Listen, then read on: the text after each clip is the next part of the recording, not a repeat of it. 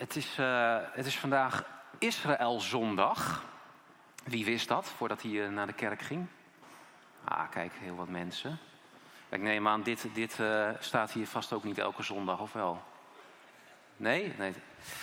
Nou ja, um, Israëlzondag. Um, ja, ik vind, ik vind, het mooi, ik vind het prachtig, maar ik vind het ook altijd wel een beetje een opmerkelijk verschijnsel. Dat we dan één zondag in het jaar gaan we dan uh, met z'n allen een beetje geforceerd stilstaan bij een, uh, een, onderwerp dat eigenlijk in de hele Bijbel uh, een rol speelt. Hè, van Genesis tot Openbaring, van de roeping van Abraham tot het nieuwe Jeruzalem. In die hele Bijbel speelt Israël een rol in Gods verlossingsplan.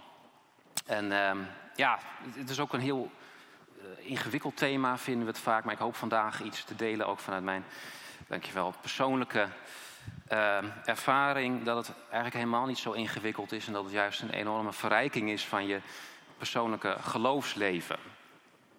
Ik moet zeggen, ik spreek niet heel vaak, het is ook weer een tijdje geleden.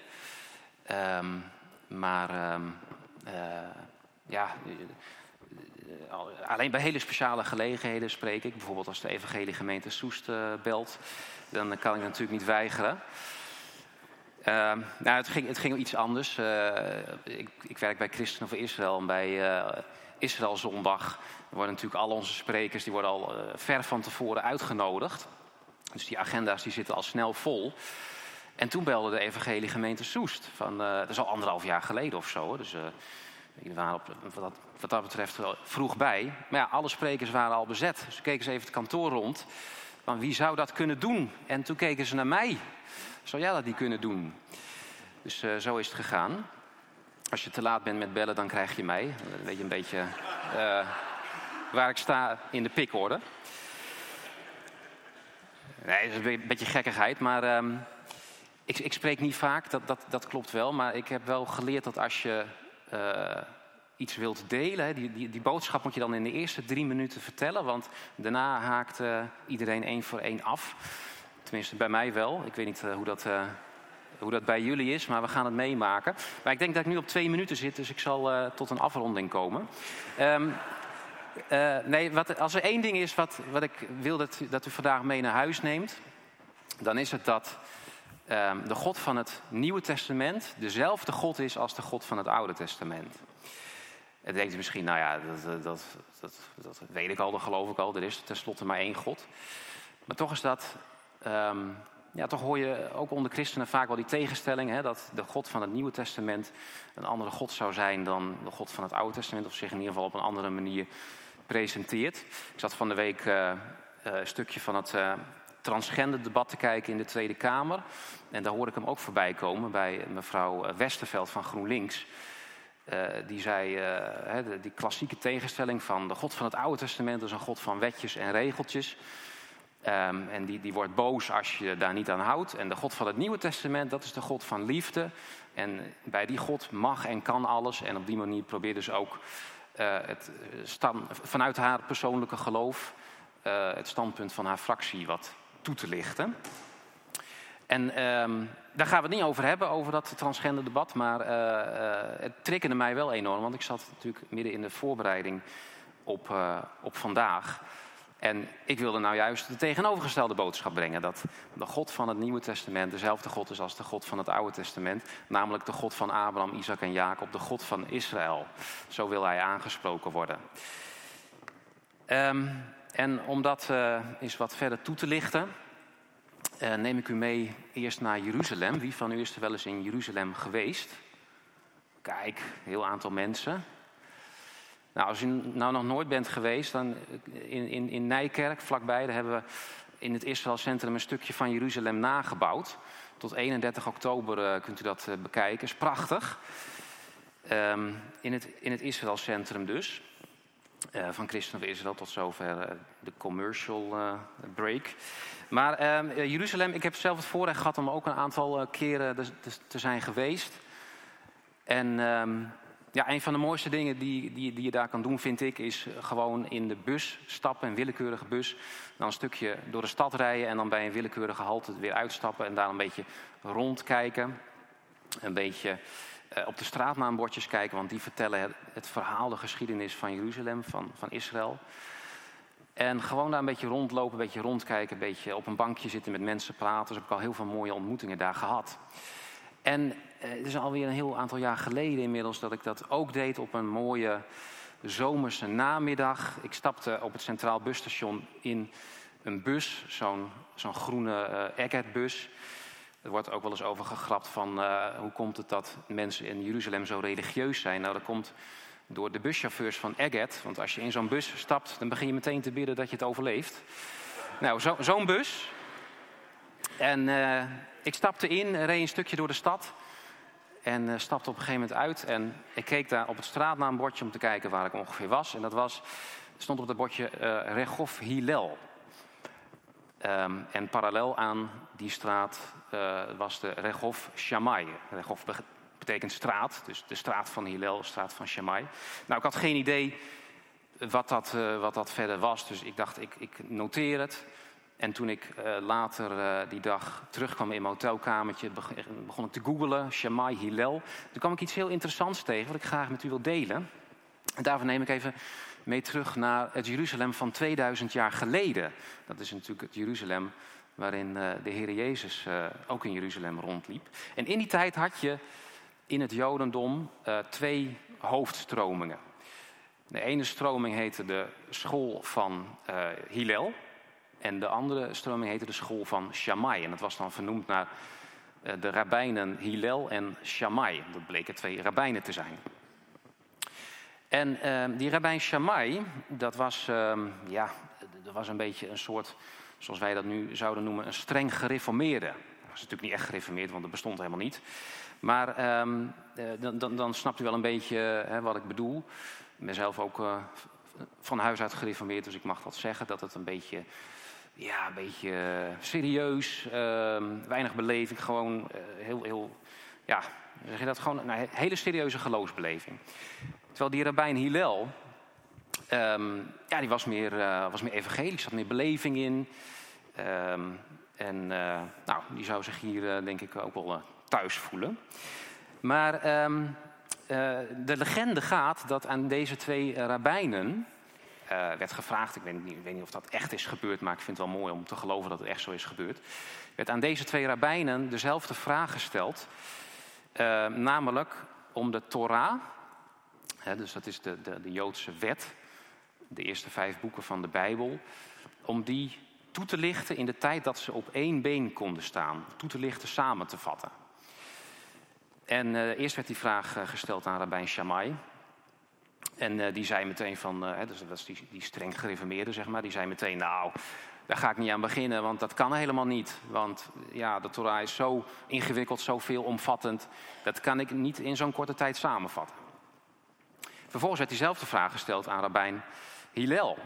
En um, die dacht even na en hij ging op één been staan. En hij zei: Heb je naaste lief als jezelf? Dat is de essentie van de Torah en de rest is uitleg. En hij ging er op twee benen staan. En toen ik dat las, toen ging er natuurlijk meteen een belletje bij mij rinkelen. En misschien bij u ook wel.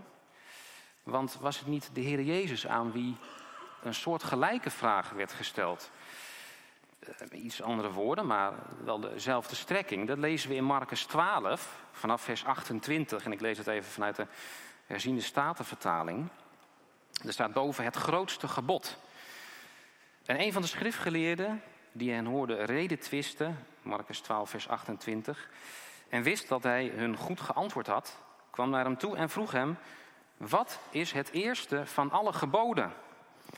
En Jezus antwoordde hem: het eerste van alle geboden is: Hoor Israël, de Heere onze God, de Heere is één. En u zult de Heere uw God liefhebben met heel uw hart en met heel uw ziel en met heel uw verstand en met heel uw kracht.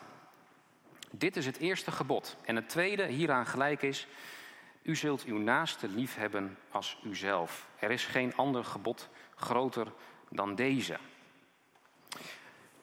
Dus toen ik dat las van die Shammai en met name die Hillel, dacht ik, hé, hey, dat, dat komt me bekend voor. En we lezen het hier in Marcus 12, dat de Heer Jezus ook dat antwoord geeft op die soortgelijke vraag. Nu is het niet zo ehm, dat de Heer Jezus dat zelf bedenkt. Dus geen Eureka-momentje op het moment dat hij die vraag krijgt. En hij heeft het ook niet van Rabijn Hillel. Die heeft het natuurlijk ook weer uit de Torah. Hij was immers de Torah, de Joodse wet, aan het samenvatten. Ehm, en we lezen in Deuteronomium 6, vers 4 en 5. Uh, eh, daar staat: Luister Israël, de Heere onze God, de Heere is één. Daarom zult u de Heere uw God liefhebben met heel uw, heel uw hart, met heel uw ziel en met heel uw kracht. Nou, dat is precies datgene wat de Heer Jezus daar in Marcus 12 antwoordt aan de schriftgeleerden. En daar voegt hij aan toe een gedeelte uit Leviticus 19, ook uit de Torah dus. Er staat in vers 18, het tweede gedeelte van vers 18. U moet uw naaste lief hebben als uzelf.